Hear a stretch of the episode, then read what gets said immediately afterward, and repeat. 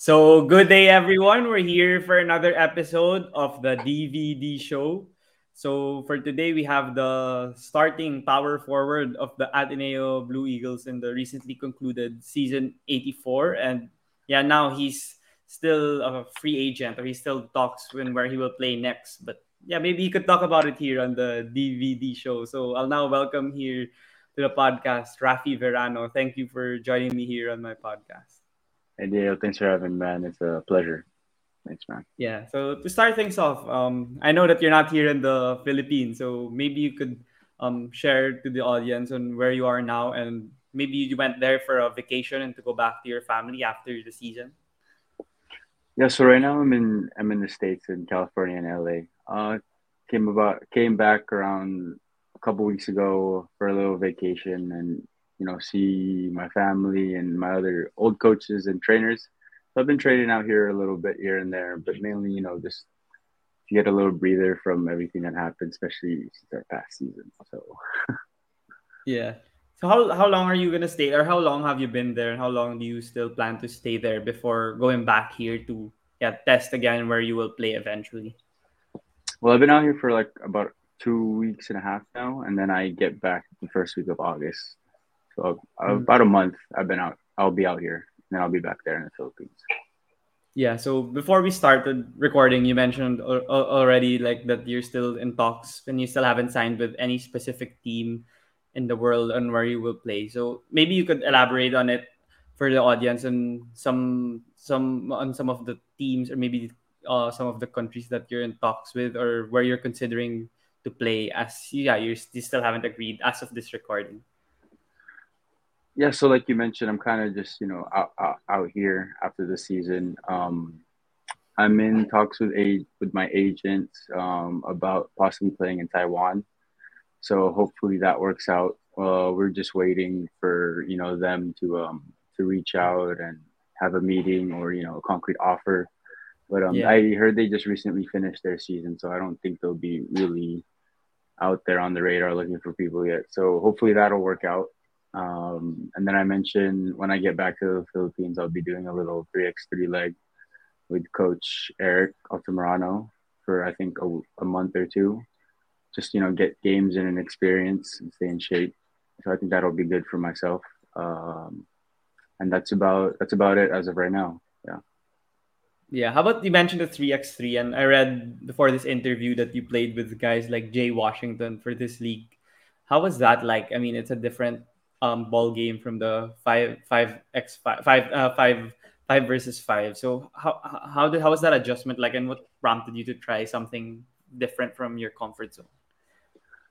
Oh yeah, man, that was super uh super different from uh five v five. Uh, you know, three x three is a little more fast paced, and you know, I would say a little more physical. You can say because I mean it's it's super fast. You know, the first practice I joined, you know, with the team with like Jay Wash, Travis Jackson, those guys.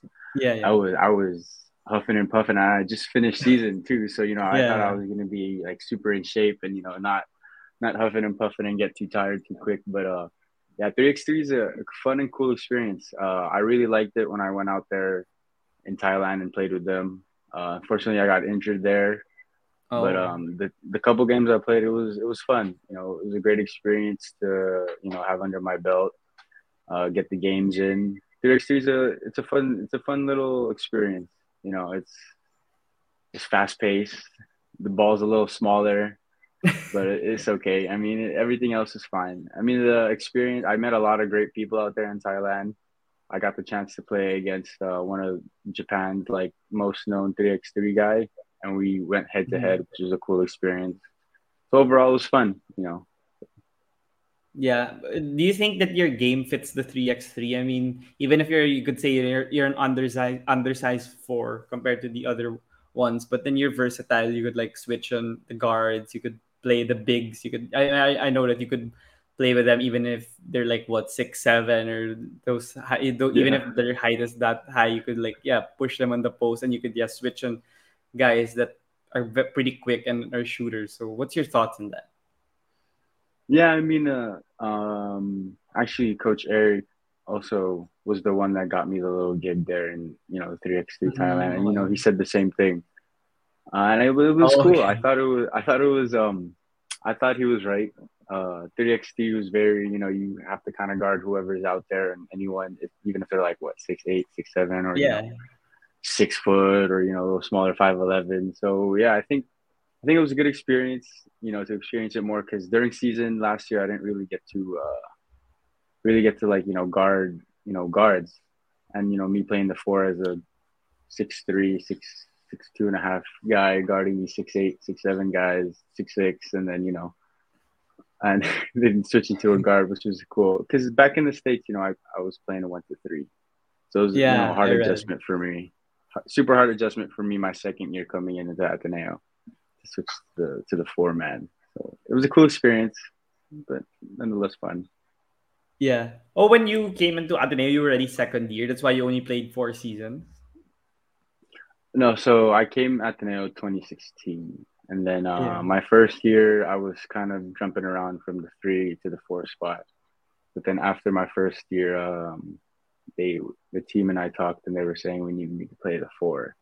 Okay. So ever since then, I've been playing the four. I mean, it was hard adjustment, but it is what it is. It was fun. I wasn't complaining, you know, whatever it takes to, you know, win and get a championship. yeah, of course. Yeah. The playing years, did you able were you able to use all of it? Because I like you didn't play in season 82, right? So that didn't count. Or did that count? That's why 84 was your last one. Yeah, so I had two more playing years coming oh, in to last season to 85. So technically, I had one more year, mm. but um, I you know talked to my parents, my family, coaches, and uh, I think it was time for me to you know leave the program and try and go pro and spread my wings somewhere else. Because honestly, in in the pro scene, I won't be playing the four man. You know, like a big yeah. man. Yeah, like Sean so, um, now, Sean Ildefonso. He's not playing yeah, the four in Rain or Shine. Exactly. So you know, I wanted to uh, you know get back and get my gain my confidence back at playing you know the three or you know even the stretch four if I needed to. Yeah, so, small ball. Yeah. Yeah. Exactly. Yeah, yeah, yeah, for, for, for sure. That's why, yeah, they're gonna miss your spot on the team. But I know that they have other recruits, and yep. I, I believe they could fill, fill on it. But then, did you finish your masters also with Ateneo? Like I heard that you were taking it. That's why you were able to play in season eighty four.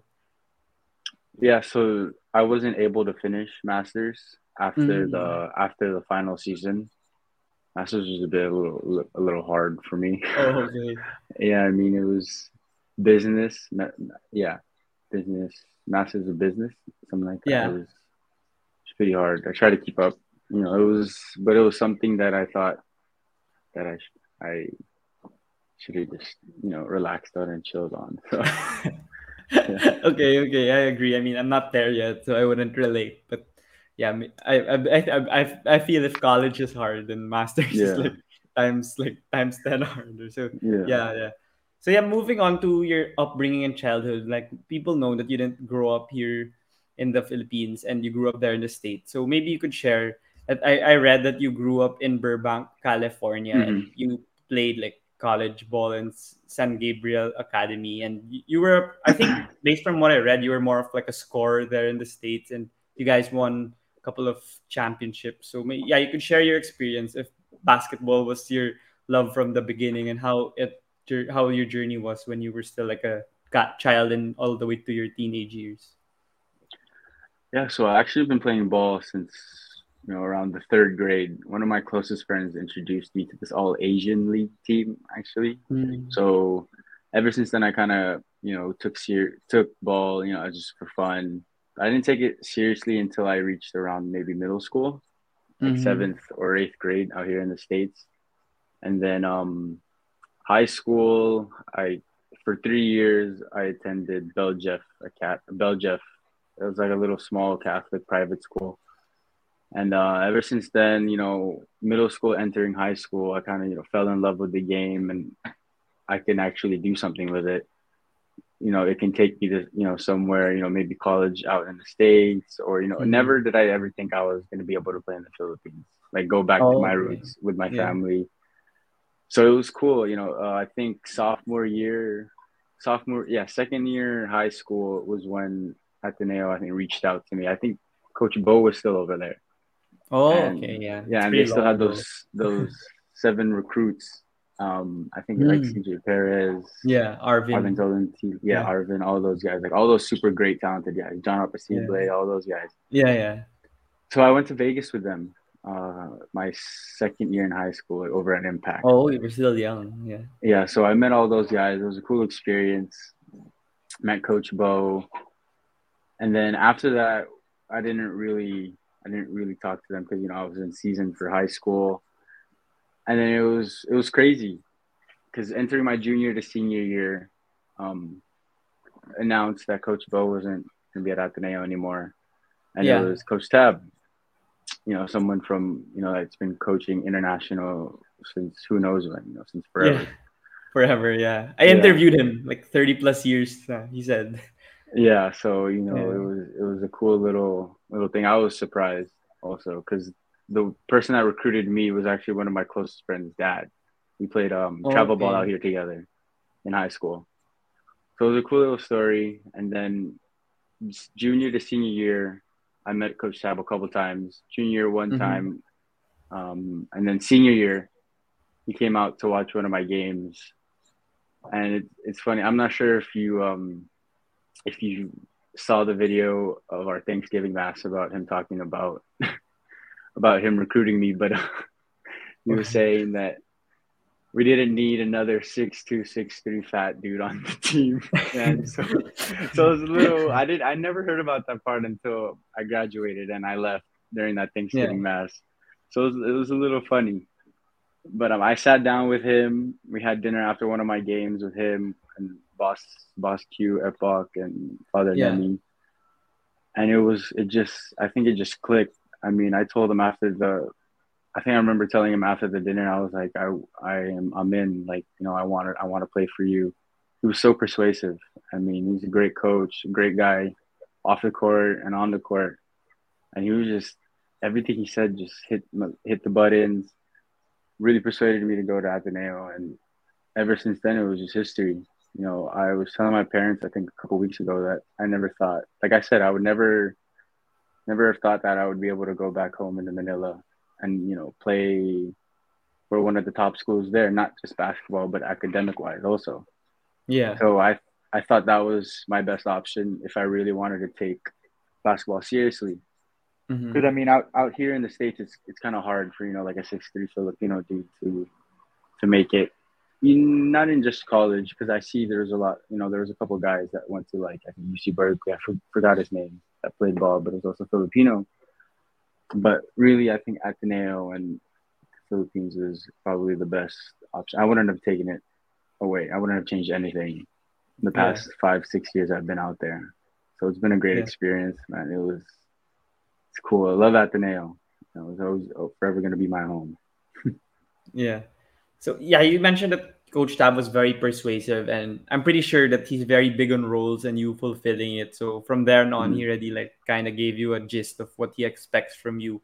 So how, yeah. like you personally, how did you adjust? Like you hearing it, hearing it from him and what he wants from you, but you being like more of a scorer. Like I saw you'd average like 16 points per game in the states, and then here yeah. you're more of like the glue guy and you yeah. you you were flourishing in the role and you adjusted well but of course there was a journey and a progress through it. So how how was that for you? Yeah so like you mentioned out in the states i was kind of like you know that one of those guys on my team that would be be scoring a lot. Yeah. So it was it was a hard adjustment. I mean my first year my rookie season i think it was season 79 yeah. I, I played i played pretty well. You know mm-hmm. i think i I was playing how I played out here, so I kind of had that you know that scoring mentality and all that. So when I went out to the Philippines my second year and I got back, you know, like I said, we sat down and they needed me to play the 4 mm-hmm. So that second year was kind of like a learning bump or a speed bump for me because I've yeah I've played big man before, but you know when I was super little, when I was kind of taller than everyone else, yeah. But then I didn't get that growth spurt that everyone else got. That was like maybe six six, you know, or six yeah. seven. So, excuse me. So the learning curve was was hard, but you know, I came in there with a mentality that I needed to help my team and my coaches and myself. You know, I got to do whatever I got to do to win. for them, whatever it is, like you said, the being the glue guy, being the, that guy that doesn't score as much, but you know helps the team mm-hmm. In other ways, like the dirty work, taking charges, rebounding, yeah. defense, steals, all that. So my second year, I didn't really perform as well as I thought I would. I wanted to, you know, especially mm-hmm. transitioning from playing a guard to a big man. Yeah. So that year, I would say was still a great year for me. I, I you know, I loved it. I think that was our first championship uh, when we beat yeah LaSalle. Yeah. Yeah. so yeah, after that, I kind of had the mentality like, you know, like this is what I'm gonna have to be doing for the rest of my college, even though you know it's not my natural position. So mm-hmm. I, you know, I took it not with a grain of salt, but I took it with kind of open arms, you know, because I, wa- I wanted to win for the team and I wanted to keep succeeding in a role that I'm pretty good at because I've always kind of been that guy also growing up out here in the states. Mm-hmm. I do a little like I've been taking charges ever since I was little, man. I I even wore like knee pads before, like volleyball oh, knee wow. pads, because I would yeah. always be on the floor, diving, yeah. getting my knees and my legs hurt, all that. Yeah. So it wasn't nothing too unfamiliar for me. But like as you said, growing up in high school, I was kind of the man or the go-to man on my high school team. So it was very difficult. You know, it was very mm-hmm. very difficult. But um, I thought I adjusted pretty well yeah. to the whole thing because you know we also had top scorers also like you know Thirdy you know Nieto twins all those yeah. guys still we still had all those guys here in our team you know so it was it was it was fine it was it was hard you know I didn't like I said I didn't take it with a grain of salt but uh it was yeah. what, what I needed to do to help the team so worked out yeah, for sure. You you won a, a, lot of a lot of championships. Season 80, 81, you won you won a back to back. And I mean, even in yeah. 82, even if you weren't there, I mean, you knew all the guys already. And yeah, that's still two championships in the UAAP UAAP level. So that's pretty successful. But how about with Coach Tab? I mean, everyone knows that he's a genius. That like when when he whenever they watch him play, I don't know, everyone appreciates the with the, the place you guys run, even with Gilas when he was the coach. And how did how how was his style and his approach different from your coaches in the states? Because yeah, Coach Tab's more of like the European style. So I believe that the coaches you had there were more um, the American style of play. So how about in that approach or that aspect of the game? How was that adjustment for you? Um, I would say the adjustment was I think pretty smooth because in high school out here and playing in the states, it was more. It wasn't as detailed and systematic as what Coach Tab wanted us to do, yeah. and I and I love that. You know, coming in there, I learned so much, especially you know since he was teaching the European way of basketball or what he knew, his knowledge, mm-hmm. and he's his knowledge is insane about the game. Mm-hmm. You know, game sense, what to do, counters, stuff like that.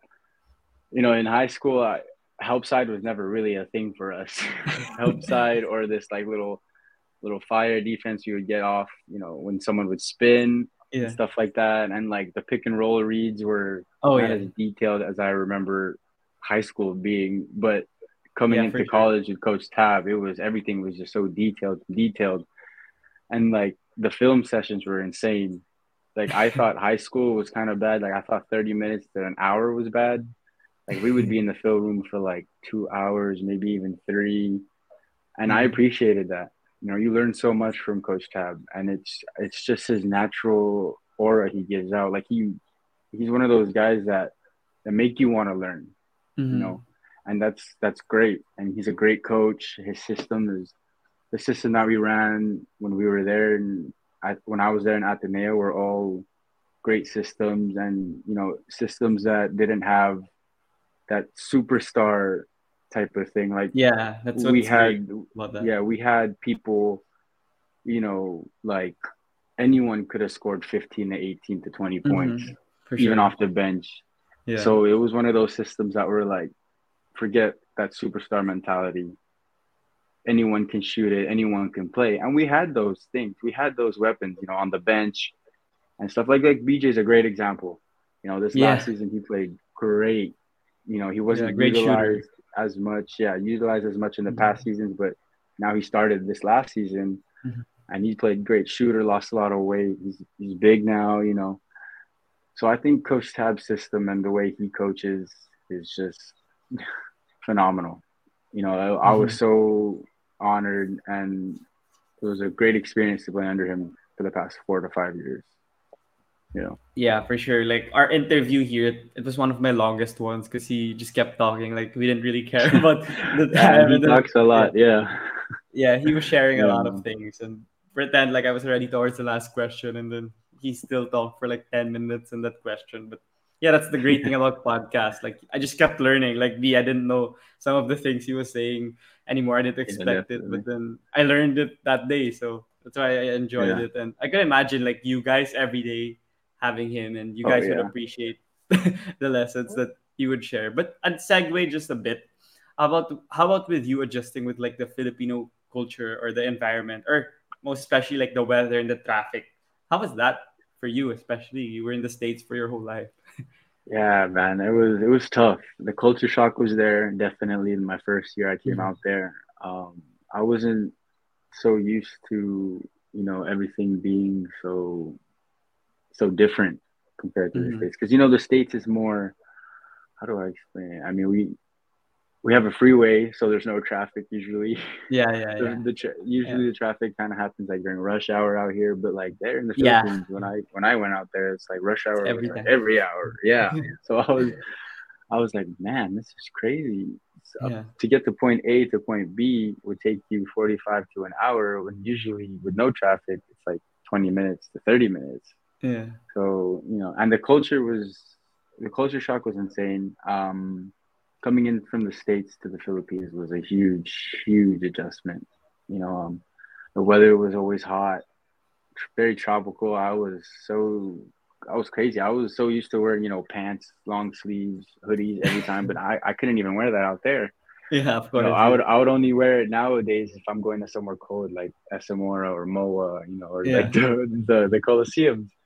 Yeah. So that was a big adjustment. But luckily I had my mom out here my first year for oh, like a okay. couple months. So she helped me because it was my first time actually going to the Philippines ever that year. Oh, that's even harder. Yeah. so it was it was tough, and the language barrier was was tough, like super hard. Like not knowing mm. a lick of Tagalog was insane. But now it's I get context clues and I can understand more, so it's not as bad. With that language barrier, um, what else was, was tough? Traffic. Traffic was tough. Yeah. And you know, seeing how you know how crazy the setting is and environment out there in the Philippines it is compared to the States. Super. Mm-hmm. So that was that was a huge shock to me as well.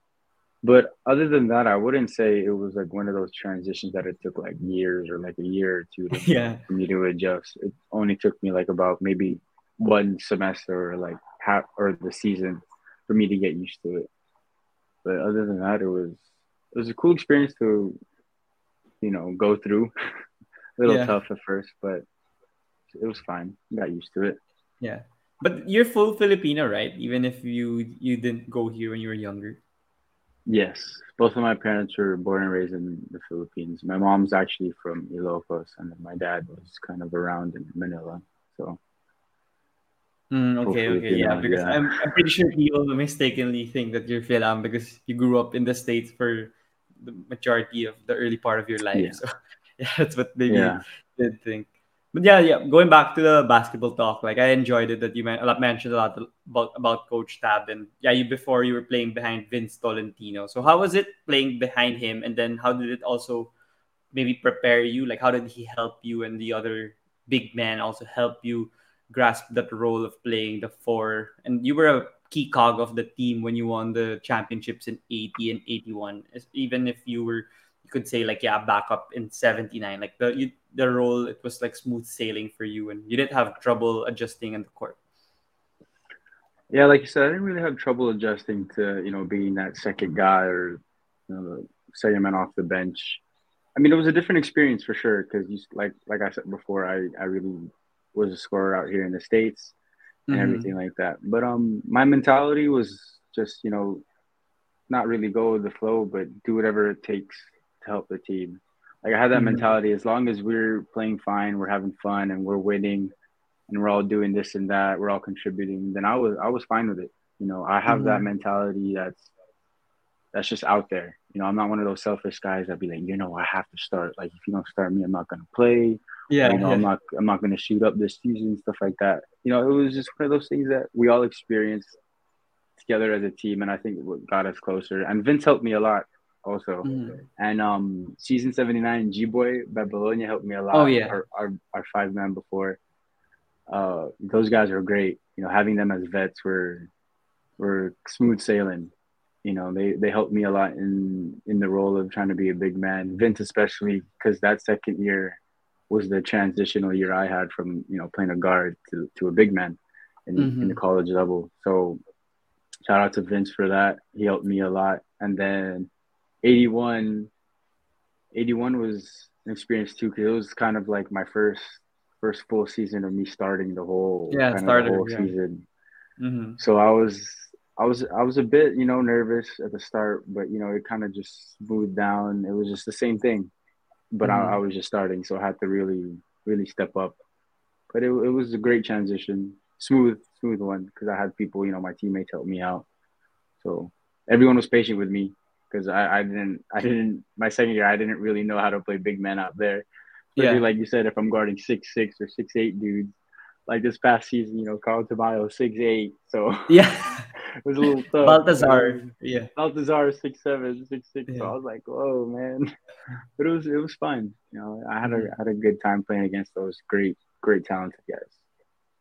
Yeah, for sure. And I wanted to touch on it since you mentioned a lot about being an undersized four. And what's your thoughts on like the game now? Like even all over the world, with the four man or even the five man now can shoot outside shots. And I saw that you had a great percentage shooting before in the states, and you brought it here. That whenever they kick it out to you in the corners, you or if you do a pick and pop on top of the key, you could convert those threes. And but then before, I'm pretty sure that you know in the 90s or like the early 2000s, there are guys like Dennis Rodman who wouldn't like even attempt Yeah. a mid range shot or a three point shot. So do you think that maybe you were born in the right era that it helped you that you were able to play the four? Yeah, I think so. Cause I mean, I was it's crazy because I met with some of my old high school coaches. I think just Mhm. a couple of days ago, and we were talking about this exact same thing.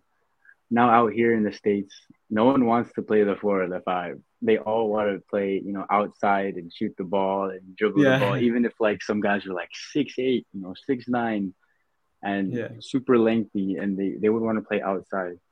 But I Mhm. would I would think I was in the right generation playing, you know, or it helped me actually adjust to the four or five. Because like you said, shooting, pick and popping was also you know a deadly deadly weapon in the game now. Yeah, you for know sure. four men can shoot. Like I mean, I'm pretty sure you've Carl has been shooting the ball well lately. Also for even Mhm. when he was playing in Gilas, Will before when we were playing was shooting the ball great. You know, so Mhm. having that in your team's arsenal, a popping big that can shoot. Even Isaac Go, he was shooting Yeah. crazy during season 80 and 81. You know, so the clutch three and 80, or yeah, an 80, the clutch Mhm. three hit against Yeah. Kid was off that pop was was crazy. Even Anj is shooting well this past season. You know, he would Oh knock yeah, down a couple. before he wouldn't shoot, but then Yeah, now but- he's a threat.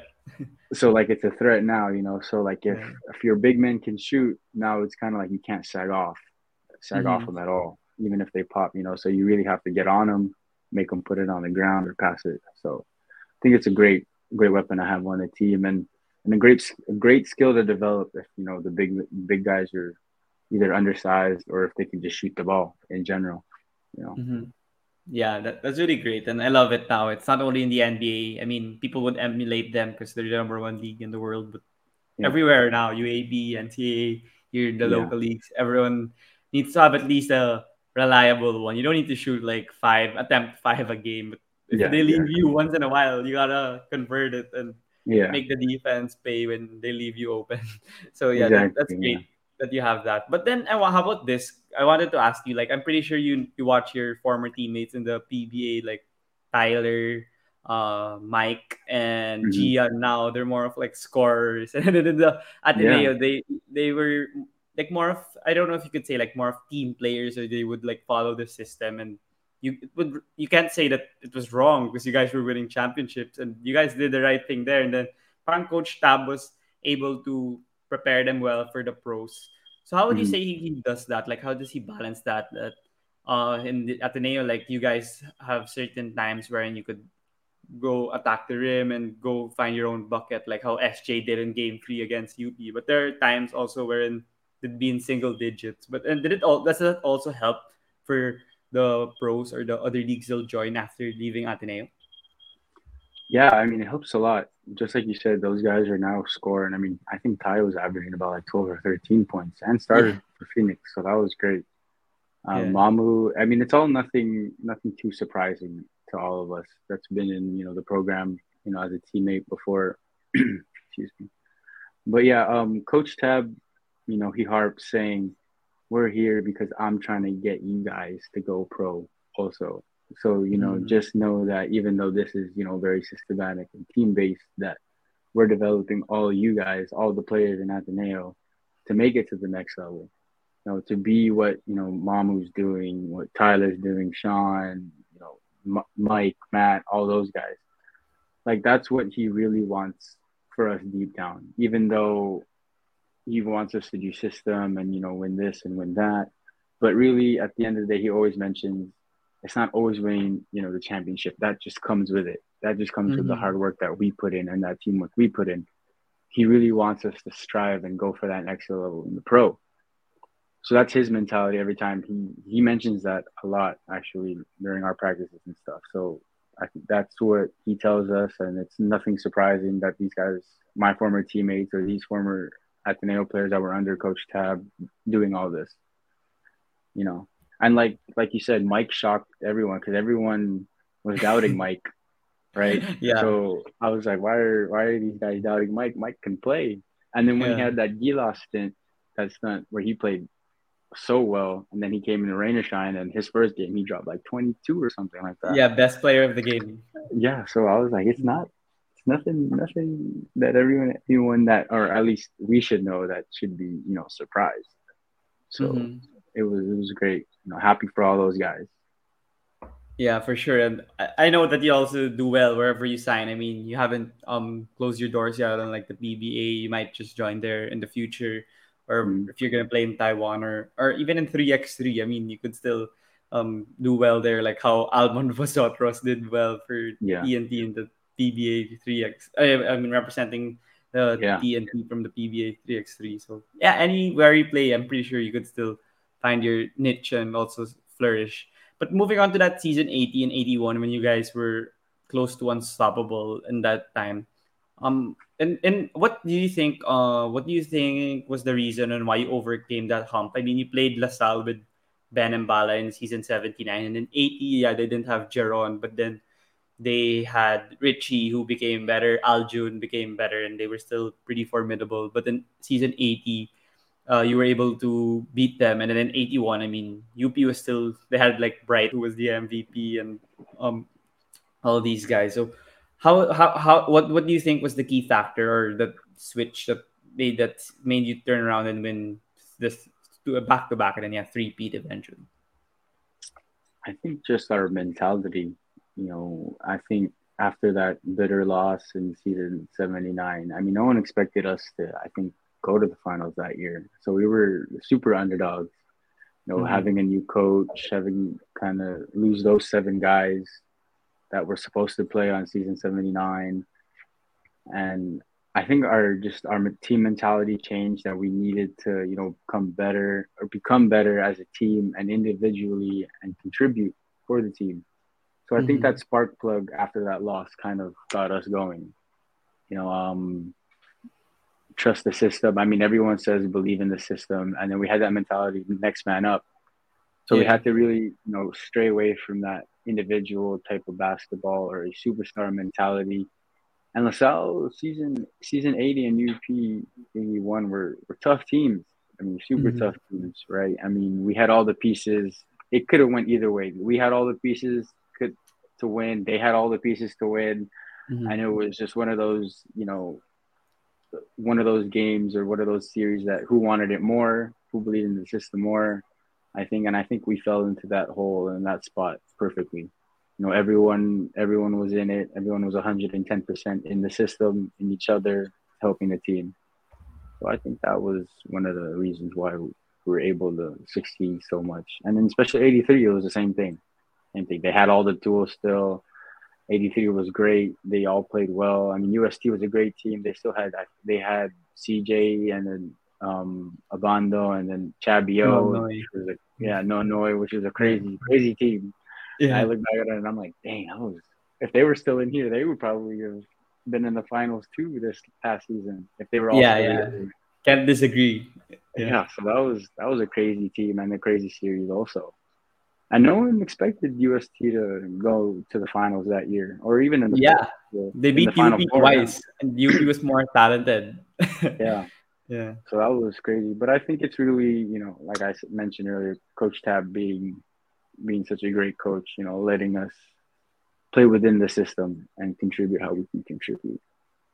Yeah. How about Coach Tab? Does he have that secret of have you guys continuing that hunger? Because you know what, I'm pretty sure you've been in teams wherein if you guys are winning, you, you tend to like say, ah, we could beat them easily. I mean, we're like 10 and 0 now. It's easy to get to 11 and 0.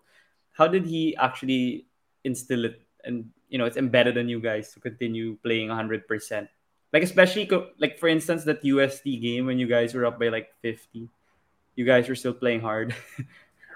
Yeah, so you know, he he tells the guys and a couple of other guys that were you know been a part of the system or Ateneo before. It's just we've been trying to get that that killer instinct. So like no matter what happens, what our score is, we can't be complacent. I'm pretty sure a lot of people you know say that and yeah, yeah. a lot. But it, he really lived by it. I mean, we would have practices where we would be so sluggish and and not look how we were supposed to look during practices. And he would get pissed and we would, you know, we would run bleachers or we would, you know, run, run, run, or he would start yelling at us. And we would have meetings after, you know, every practice, like the team, like the players, and talk about it. But we tried to last season, we tried to really get that that killer instinct going. Like no matter what our record is, even if we had that winning streak, if we even if we lose it mid season to like anyone, like it wouldn't really stop us from trying to get that, you know, ultimate goal. It was a championship or, you know, develop to get to that next level.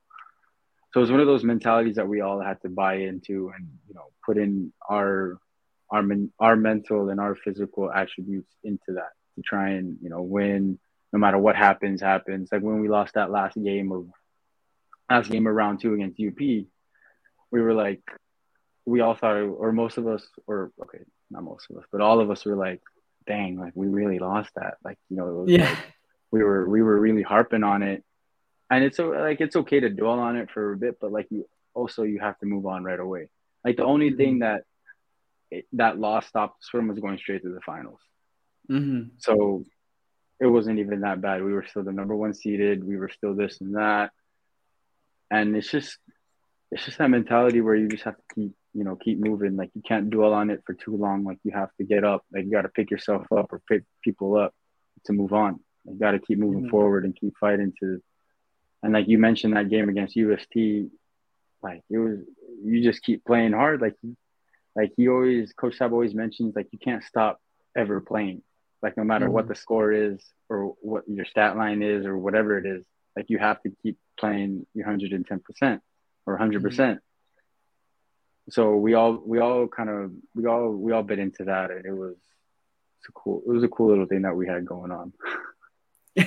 yeah, definitely. You guys were dominating the league during that time, and I don't know. There were a lot of shows or podcasts for sure. You hear that when is Ateneo gonna lose? Like, try to guess, like yeah. when you guys would lose because you guys didn't. I mean, the pandemic helped, but it that were that was a lot of years wherein you guys didn't lose. But then I wanted to ask also, like, this is one question I'm pretty sure others would want to ask. Like, in the finals, this Coach Tab like give Thirdy the keys and just like tell him to do whatever he wants because in the finals, like, he could score like 30 plus, but then in the elimination yeah. round, he'd score. He'd never even score, I think, over 20. But then in the finals, he could score close to 40, like that game two clincher against UP UP didn't have mm-hmm. stand a chance when Thirdy was banking in those threes and making all those acrobatic layups. So what's his style? Or is it like all just in the flow of the game? yeah, it was just in the flow of the game. I mean, oh, I think when when thirds enters the finals, it's kind of a different different type of different type of player. I mean, it was crazy when he scored. I think it was like 32, right? 33 in the, in the oh, yeah, the game, two. game two against UP when he was yeah. shooting everything, making everything. Yeah, I mean, coach never gave him like the super green light, like if you get the ball, shoot it, or get yeah. the ball, you know, do this and do that. It was all within within our system. He was feeling it. He was hot, so you know, we all had that mentality. If he's hot, give it to him, mm-hmm. and let him, you know, do go to work or shoot and we were there to you know clean it up and everything. But man, he was just he was a different type of player, different type of animal during the finals. Man, I think yeah, he just he just went crazy. I mean, good for him. It was crazy, man. Wow. Yeah. Yeah. I, yeah, and, and one thing I wanted to touch on was I think before season 81, wherein I watched you guys in the Jones Cup, wherein you'd go against top tier talent in the world, and I'm not sure how many wins you guys got, but those were a lot of wins. And you, there was that one Matt Nieto game winner that will, I won't, I won't forget. And honestly, that that was the only time I cheered for Ateneo because yeah. coming from LaSalle, like yeah, it's kind of tough to cheer for Ateneo, but they're representing the flag and country. Of course, you're gonna cheer for them. And you guys played pretty well. People didn't expect you guys to um, uh, sneak out a lot of these wins. So, how do you think it's important to have that international exposure as a collegiate team and you you having that opportunity to play against these pros even when you were i don't know like third year college fourth year college and you were getting you were playing well against them yeah it was a cool experience especially you know as a collegiate team like you said to represent the country and play against these top tier teams and you know having a having a great fighting chance against them like you said we got a couple wins or like a good amount mm-hmm. of wins and especially that win against the home team, which is I think Chinese Chinese Taipei, right? So it was it was crazy. You know, we we look at it also as a team. You know, when we're underdogs, like we we for sure. I mean, everyone looks at it that way. Like if you're an underdog, you have a fighting chance. Like you have to fight. You have to fight. But I think with us is like we had we had such a great experience or a great opportunity to play international and play against these teams. So of course we're gonna you know give it our all, 100 percent to get that experience, that international experience, and play against these top tier teams and players, especially like Korea. You know, I think we also play against Japan, all mm-hmm. those great you know Asian Asian teams. And I think we also before Jones Cup, we also played in another international tournament. It was in South Korea. We played against we played against I think Russia also over there. Wow, and they were yeah. they were all like six six physical. No one, was, no one, yeah, physical. No one was ever, I think, shorter than six foot on that team. I think the shortest guy was probably like my height, and he was their point guard. So it was, it's a great, it's a great learning experience. You know, playing those guys, and you know, getting getting to watch film on those games, mm. especially against playing, you know, like those teams in you know Europe, like Russia, or you know the great, the greater Asian teams like Japan or all those teams, Chinese Taipei, and South Korea, which was a great, great experience. I mean, we we played against Ratliffe always, and he was he was always back then like crazy, killing it. And Korea was always good, so great experience overall. Um, what can I say? It was just and to be out there to meet all those guys and be in the same hotel as them and you know and being in Chinese Taipei or South Korea traveling too and it's kind of it's like wow you're, you're really like the team's really doing this mm-hmm. you know, mm-hmm. as a as a collegiate team. So it was nice. It was fun. Great experience. Yeah. yeah. But then I wanted to also ask, like in relation to it, and you said it's a great experience. What are what's your thoughts or what's your opinion on um these these players like you you were considering to play in you're considering to play in Taiwan. There were also reports before that you were considering to pay, play in Korea. And there there some of your teammates like SJ and William are in Korea and then you have Thirdy and Kiefer they're in Japan. Like what are your thoughts on these players pursuing something different? I mean before like in the 2000 early 2010 everyone would just go PBA after collegiate ball and there's no one there's only a few that would try something different like ray parks kobe paras and kiefer like they tried going to the us but most go to the pba now there's other routes that you could go to. So what's your thoughts on that and expanding and trying out these other ventures?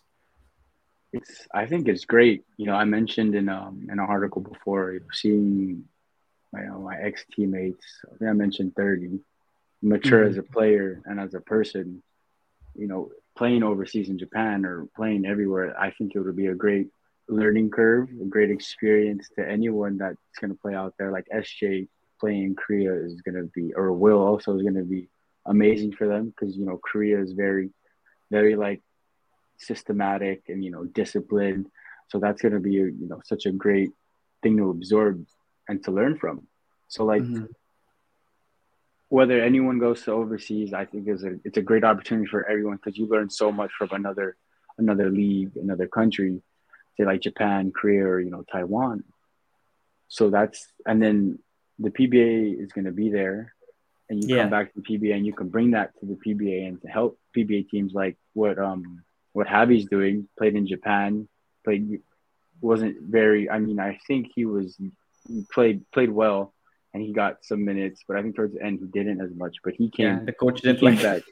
Yeah, and he came back to the PBA and he's doing all that now. Like he's mm-hmm. he's their go-to guy, and he's scoring the ball well, and he's just it's just cool. Like I don't, I'm not mad at them trying to you know experience more or learn more about the game. So it's it's good for them. Great opportunity for everyone, and a great like learning curve, like I said, to absorb everything.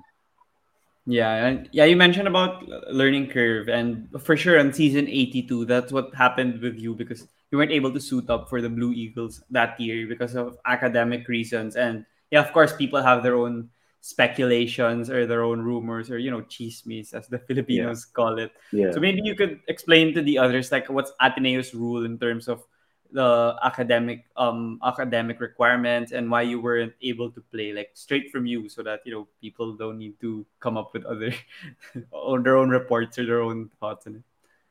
Yeah so i think ateneo had a different curriculum when it came to academics than UAAP because I, I know UAAP had a different or like a, yeah they do. you just have to maintain like a i think a one nine or something or a two yeah UAAP is different UAAP. compared to ateneo yeah. So ateneo we always had so our first year we had to keep a one eight or higher, and the second year mm-hmm. one nine, and then so on and so on. Two, I think it stops at two or two point something. Mm-hmm. So that year I sat out was actually very unfortunate. Um, I had one of my classes that um, I was banking on to get a good grade in, you know, turning everything in because it was it was one of those things where I was either going to make it or not because of this one class. So uh, um, th- this one class, I forgot what class it was, but I, I had done everything. I had turned everything in, and you know my final. I took my final exam. I did well on that, and then it's just I'm not going to be pointing fingers or anything or you know say anything crazy, but I think I just didn't get the letter grade I really deserved in that class. So I oh, think that okay. that's what that's what kind of made her made make or break. That was a that was the turning point, basically. Sorry, of um, me playing that season or not. So it happens. You know, um, it was also my my fault, especially because I didn't, I wasn't in my books as, as serious as I should have been. Like that should have never oh, okay. been, that should have never been in a, a problem. So it's mainly my fault, but you know, it, it happens. You know, it, it was a learning curve for me. Like I like I said, for many things. Um, I think I came a lot hungrier and a lot better this last season because I had to prove myself again. You know, not only my teammates but everyone out there that was watching games. So it was it was an experience, but sadly I missed out on the three Yeah, on 82. You guys don't have like grade consultation in Ateneo. I mean, in LaSalle we have like this grade consultation. Then you ask for the breakdown, and then they'll see if they computed it. Yeah, we do, we do but yeah, it wasn't computed. Yeah, we we we have that. We can have like consultations with our teachers and stuff, and you know, I was doing that as well. You know, talking about my grade and you know, keeping on.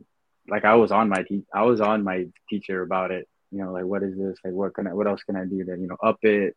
Or you know, what else can I do? Is there any anything extra I can do, or is there stuff I can turn in that I missed? Maybe if I missed anything. So there there was stuff like that. There was consultation and everything. Yeah, so I'm curious since you were off for a season and I think you, you stopped playing like in the D League wherein they, you played a couple of games and you weren't able to finish it and yeah, you didn't yeah. get a suit up in the UAAP. um did you get like a trainer or do you work on your game personally like on your own like what was your strategy of course you had that mentality of wanting to suit up because it wasn't like the end of the world that you weren't able to play for yeah. one season so what was your mindset and what did you do for that whole year before coming back. Now in 84 just got delayed because of the whole covid. Yeah so it was tough. You know it was tough being not not being not be, not being able to suit up for the the blue eagles that year. But my first my first thing was you know to get my get my books right you know get it get it in already to study more you know to be on that more since i have the time. But um other than that i was training uh, by myself i was in the weight room i was you know doing skills on my own and i would have you know sometimes like coach Harry help me out give me skills or you know train with like the team b guys you know, just to get like a sweat in or stay in shape, you know, keep everything else tight, you know, handle, shot, everything. But yeah, it was a, it was depressing, man. it was one of those things where like, you know, I'm there to play basketball and I'm not even playing that right now. Yeah. You know, especially for the Blue Eagles. So it was, it was a tough year and COVID didn't make that any easier. It would made yeah, it, sure. if anything, a little harder. Like I was losing hope, like if we were ever gonna play. Mm-hmm. You know, I was like, I wasn't even sure if I was going to be ready to leave Ateneo and go pro or do whatever if I didn't play that last year. You know, yeah. it was tough. It was super tough. And like I said, COVID was crazy. We weren't even able to go out do anything to train. Like it was all at home. So that was like I for that year, I think the first ECQ was crazy. Like I didn't even touch a ball until like towards the end of it and I just had got a ball towards the end of ECQ, which was insane. And I didn't. It was like I think like three or four months, and all I've been doing was pretty bad. Like yeah, all I was doing was just like home body workouts, trying to keep my mental and stable because it was tough mentally also. Pretty mm-hmm. sure a mm-hmm. lot of people went through that, so no joke. But yeah, it was tough, man. It was super tough. Waiting on when season will start, everyone was saying, "Oh, season's gonna start soon. Start practice. Believe, believe, believe." But you know, then another never, variant. yeah, and then it was never unsure, or everything was so unsure. So it was it was crazy, man, crazy. Yeah, and then finally, when you guys were able to play, it took a couple of games before the fans were allowed in the arena. But then, yeah, Ateneo was great. I mean, yeah, even if I'm from LaSalle, like as a basketball geek, like I'd watch Ateneo even if you guys were against like let's say UE or one of the teams that aren't in the final four because yeah the guy the way you guys play like I'd always tell people I'm watching with like oh do you see like their place. like none of the other schools actually run that like yeah. the, like you guys are more advanced and it's more modernized and I really want to learn that's why I just watch it even if it's you guys are up by let's say 30 or something yeah. like yeah so I, I learn also from it But uh, were how proud of you were of your batch? I mean, you guys graduated like Tyler, Gian, and a lot of these guys that are not going to be coming back for season 85. Like the the yeah the lost things for sure because it was a especially Cagulangan shot. Like I don't know if it was destiny talaga for them. Yeah. But then all overall, like I'm pretty sure you guys were still um proud of how you guys played the whole year. I mean, have, having the pandemic, being in shape, and not losing until the last game of the second round. So overall, what was your personal feeling on the team? Yeah, I mean, of course, it wasn't the way we wanted it to end, but overall, I think our season was great. You know, we had a great run. Um, I think this year's team or this past year's team was really the heart and example of you know next man up and not having a real superstar on the team because you know all the other guys left like third, Mike, Pat, Adrian, and you know Vince and all those guys and Will. So this past year was we played great. We played an amazing season. I think we did all that we could have done. You know, like I said, it wasn't the way we wanted it to end. You know, we wanted to end on a high note, but I still think it was a great performance overall from everyone. I mean, it's one of those things where we can grab the last guy on our bench and you can start and maybe even you know drop 15 or you know 20.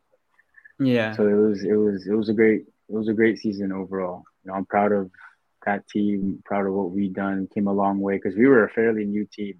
You know, a lot of new guys coming in. Agree. And it was a lot of like like Dave was coming in our first season.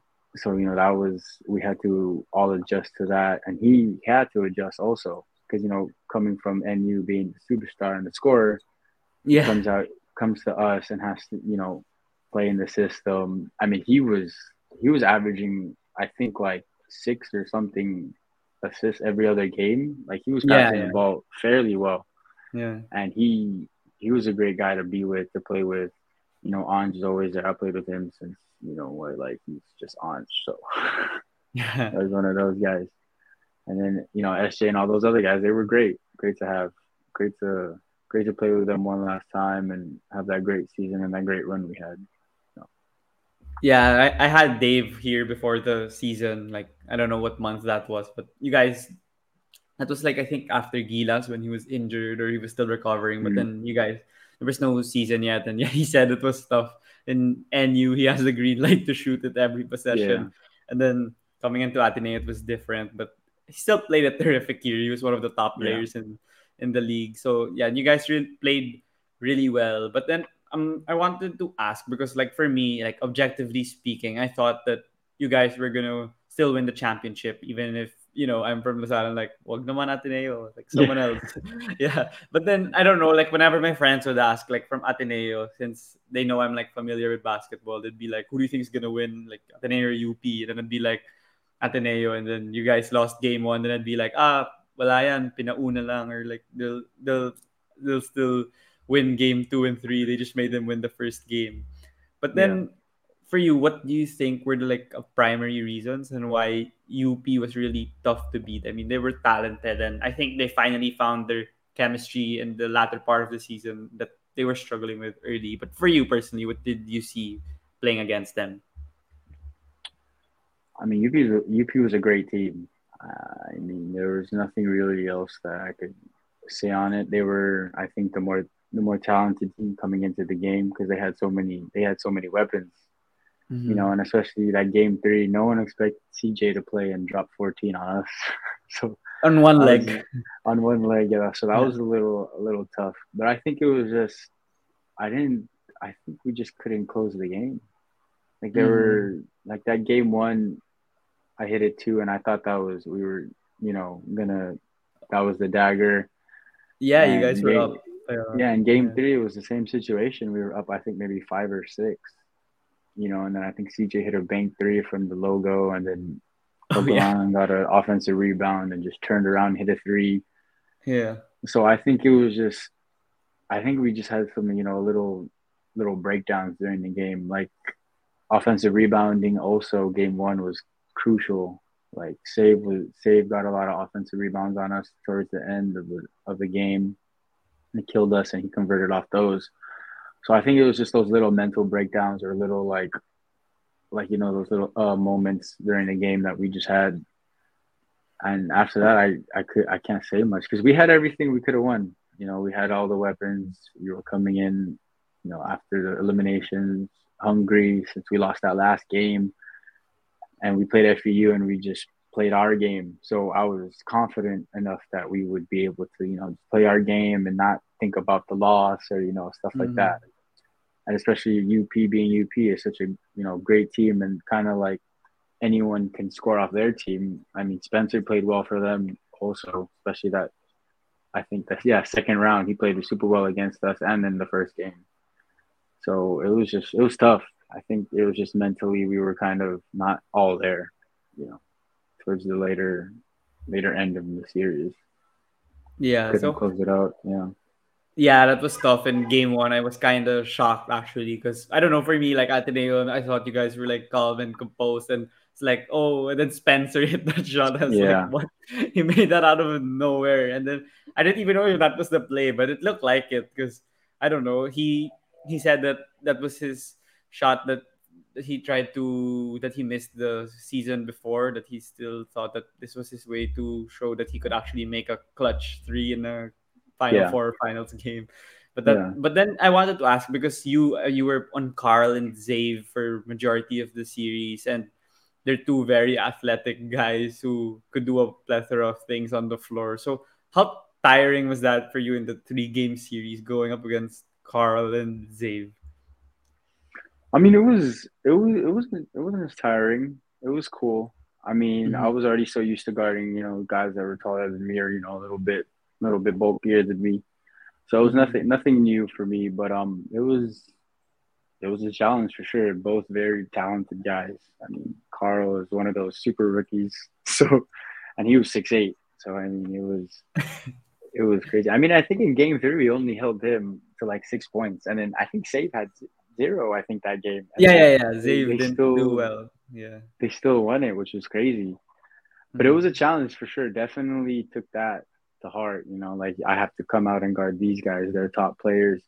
I mean, they both were their top scorers. I think Carl and Zave. I think right for for UP. So it was a great challenge to accept. Yeah. yeah, I was I was open arms willing to take that challenge, and it was a good. You know, I learned a lot from it, especially guarding dudes that were like five inches taller than me. So it was it was cool. It was fun. fun. Yeah. How about for some people, like maybe some Ateneans would also say that you guys would match up better with LaSalle. And honestly, I thought we were actually going to advance to the finals. UP just led like 40 seconds of the whole series, I think. And they still, I mean, that's the only win they needed. That's the That's why you have the twice to beat advantage and you only needed to win one game. So yeah. what was what's your um opinion on it that people would say that you'd match up better with LaSalle? I mean in the elimination round you blew blew LaSalle out in the first game and the second game. Yeah, it was sort of blowout and then LaSalle tried to catch up in the fourth, but it was too little too late. But what's your thoughts on that? Is it really it just is it just really the breaks of the game and why you lost to UP or yeah, do you think you might match up match up better with like Mike and Balti and Schonny and all these guys? I mean, for sure. I mean, I think we all kind of thought we were going to face LaSalle after that after that game. I mean, we were all watching it and we were like, okay, we were already trying to, you know, mentally prepare for LaSalle.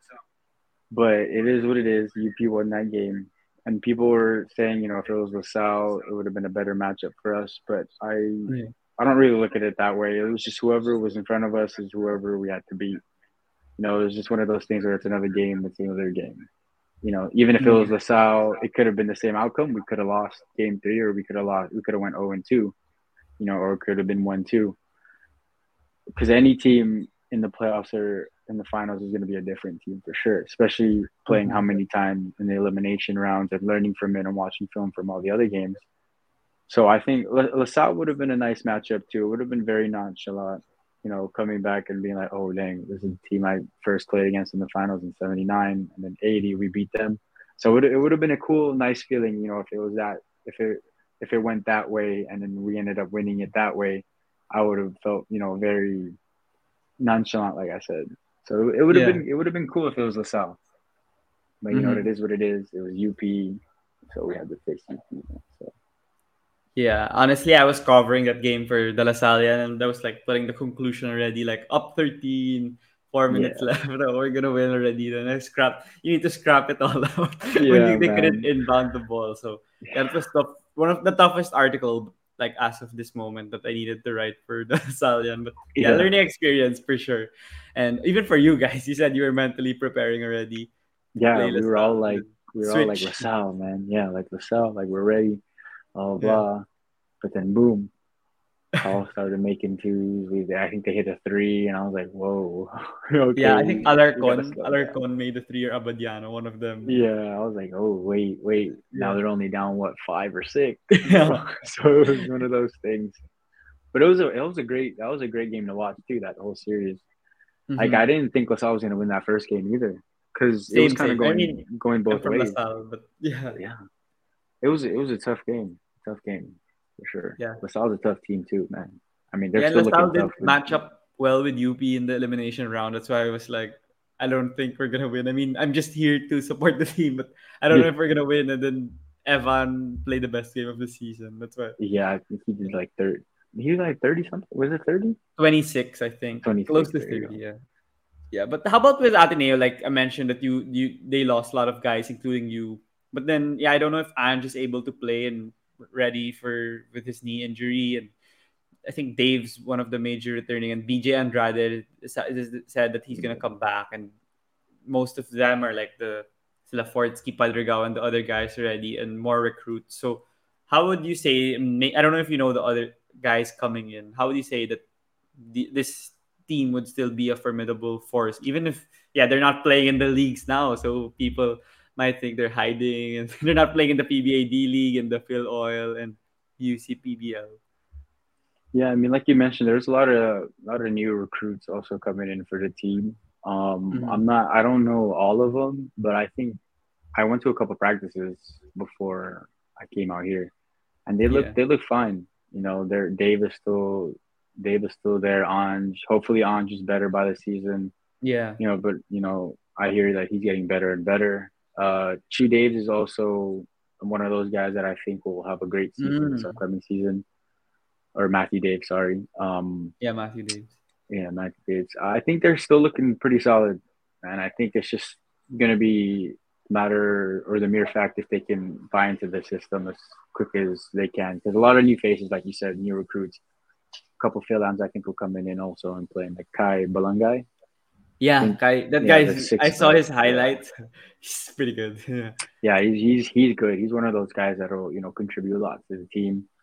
Uh, as a as a super athletic dude, you know, I think he's mm-hmm. like six five, mm-hmm. athletic, lengthy. But yeah, I think it's a matter matter if they can buy into the system as quick as they can because they're they're on a time schedule. So you know, like it's gonna be a little tough because it was our season ended in May, had about like a week like two two weeks or so off, and then they started training. So it was it's one of those things. Like if they can get into that as quick as you know our past teams can or did, then I think I think they'll be fine. Still good, still good. Yeah, I believe they'll be at least in the final four. That's like the the uh, that's that's like the uh, the far the what do you call this? That's like the you, I don't know what you call it. Like the I think they'll still make it. They won't go any any any lower than the final four for Ateneo. Yeah. But then like with uh coach tab and gilas before when he had these ateneo guys especially in the pandemic when there was no UAAP i mean for me because i know how you play and and one looming question for me was why weren't you in the Gilas team? Is it like also because of your citizenship? Because you grew up in the States, like you got your passport after you were 16, so you're not eligible for FIBA competitions? Or is it just by choice that you didn't get invited or you didn't accept the invitation? Maybe for me, I'm the only one curious, but maybe the others are curious about that too. No, yeah, it's actually the rule, the, the, the passport. Oh, I mean, okay. if I was called up for Gilas, man, I would love that. I would love to represent, you know, our country mm-hmm. and you know where I was where I was you know my origins are from. But yeah, it's that it's that FIBA I didn't get my passport until I was like maybe 18 or 17. So I didn't even know that was a rule. You know, I thought it was gonna be one of those things where if I was called up no matter what, I could be able to, you know, represent and play for Gilas. But yeah, that rule lingers still and hinders me from playing for Gilas. But you know, if they ever get rid of that rule and I get called up, you know, I'm I'm I'm all for it you know. I I'm just saying you have a chance. I mean, Chris Newsome got cleared. You know about that? Yeah. That he, he got yeah, cleared. I, yeah, recently. I heard Jordan Clarkson also, right? Yeah. So yeah, hopefully I just started because that time when Marcio Lassiter and Chris Lutz played that 2011, I think FIBA Asia Championships, Qatar tried to play all these guys that weren't even from Qatar, and they yeah. inserted this rule.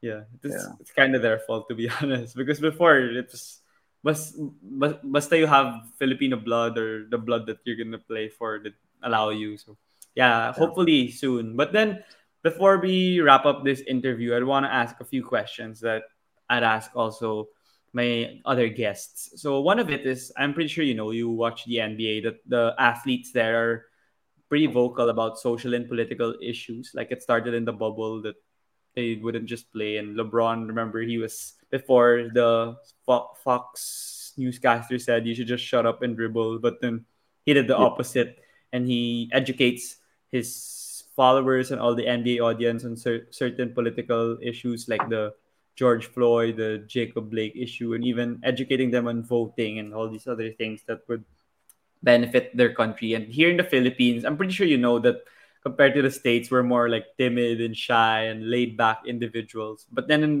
you know, also in the elections, the one that recently concluded last May, the athletes and the sports personalities were more vocal using social media and other forms of way try other ways of sharing their thoughts and opinions on the social and political issues of the country. So for you as an athlete, what's your opinion on athletes amplifying their voice and using yeah social media any any way in order to promote their thoughts and opinions? I mean, I think it's a great outlet. You know, social media now is such a big thing, especially in this generation or this day and age. You know, mm-hmm. and as an athlete, doing that and sharing what they believe in, whether it you know be questionable or you know the right thing, as long mm-hmm. as it's an outlet that you can express yourself, and you know people follow that. You know, people look up to us athletes here in the Philippines, and maybe some some in the states. You know, the the OFWs out there or anywhere. So I think you know being vocal about it is, I think it's great. You know, you have everyone is entitled to their their own opinion, of course, but you know if like you support someone else or you support this, then because I know back in the Philippines it's kind of frowned upon to, you know, be vocal about, you know, supporting someone and all of this. So of course, you know, social media is always going to be there. I think it's a great outlet to show your support and what you stand for. You know, especially this past season, we were, you know, those the UAAP was actually encouraging people, you know, to wear pink and you know all those stuff in support of yeah, and yeah. Most of you guys yeah. Yeah so i think it's a great thing you know we can use that out outlets you know reach out to other people that you know that maybe don't watch the games or you know that just follow because they follow or stuff like that. So i think it's a great outlet for people or us, or us athletes to use to, you know to show support for the you know the right person. Like yeah, right person. For sure for sure. And yeah I, I liked what the UAAP did. That's why when yeah whenever i was watching also i'd wear pink and the you guys would wear pink shoes pa when you guys would play. And sometimes yeah. going into the arena you guys would wear something pink like I'll see you and your teammates. That was really yeah. great great to see. And like you know was that slam that they take pictures of you? Slam philippines they take pictures yeah. of you before yeah it was slam. Yeah. Yeah before entering. So that's great for us as fans to see that from that perspective. So yeah the next question is if you had the opportunity to have dinner with five people, dead or alive, who would you invite? Oh, dang, that's a tough question. dead or alive? Um, five people, you said? Yeah, anyone, even if you don't know them. oh man, so I definitely want to have dinner with with my Kobe Bryant, MJ. Who else? Uh, Dang, it's tough. LeBron for sure, man. I was I used to hate LeBron, but me, all, I mean, until now, I'm not a LeBron fan because I'm for the Celtics. So, well, yeah. even now he's in the Lakers. That makes it even worse. But then even before when he was in the Cavs and Heat, would always go against him in the playoffs. So, so I don't like LeBron. But I know you'd, you'd like him now. He's in LA. Yeah, you know, I kind of didn't like him when he was at the Cavs, but when he was in Miami, it was like you know, I liked him a little bit, and then he came mm-hmm. to LA, and I was like, am I forced to like him or what? but you know, he developed. He's he's great, man. He's a great great guy. Mm-hmm. Uh, who else? Okay, that's three for sure. Um, I think I would, you know, invite my my Lolo before my mm-hmm. my dad, you know, my grandfather of my dad. So mm-hmm. I never had the chance to meet him. So it was, or it was, I met him, but I was like very little, so I don't remember. Toddler, yeah. Kid. Yeah. So I think I would want to invite him. And I think, okay. I think Coach Phil, Coach Phil Jackson for sure. Mm, yeah, yeah. Yeah. I think, oh, dang, they're all basketball guys, but you know, I think it's, it's one of those.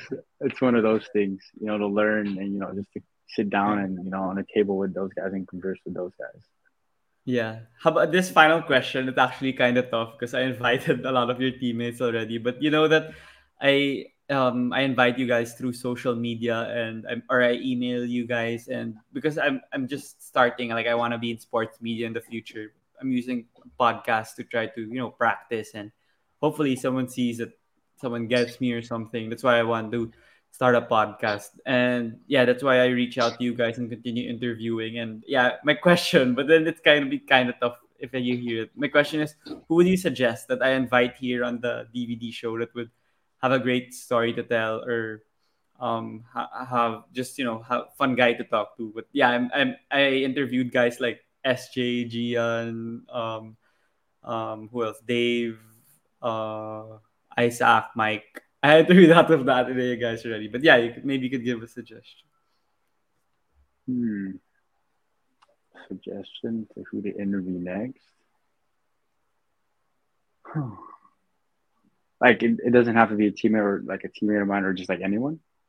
Doesn't need to be basketball actually. Any any sport if you have a suggestion. Sports. Huh. Hmm. That is a tough question, bro. That's a tough question, man. Yeah, you could give anyone. I just I just you know compile it and then sometimes I look back at it. I have it like in a Google sheet and then I just check.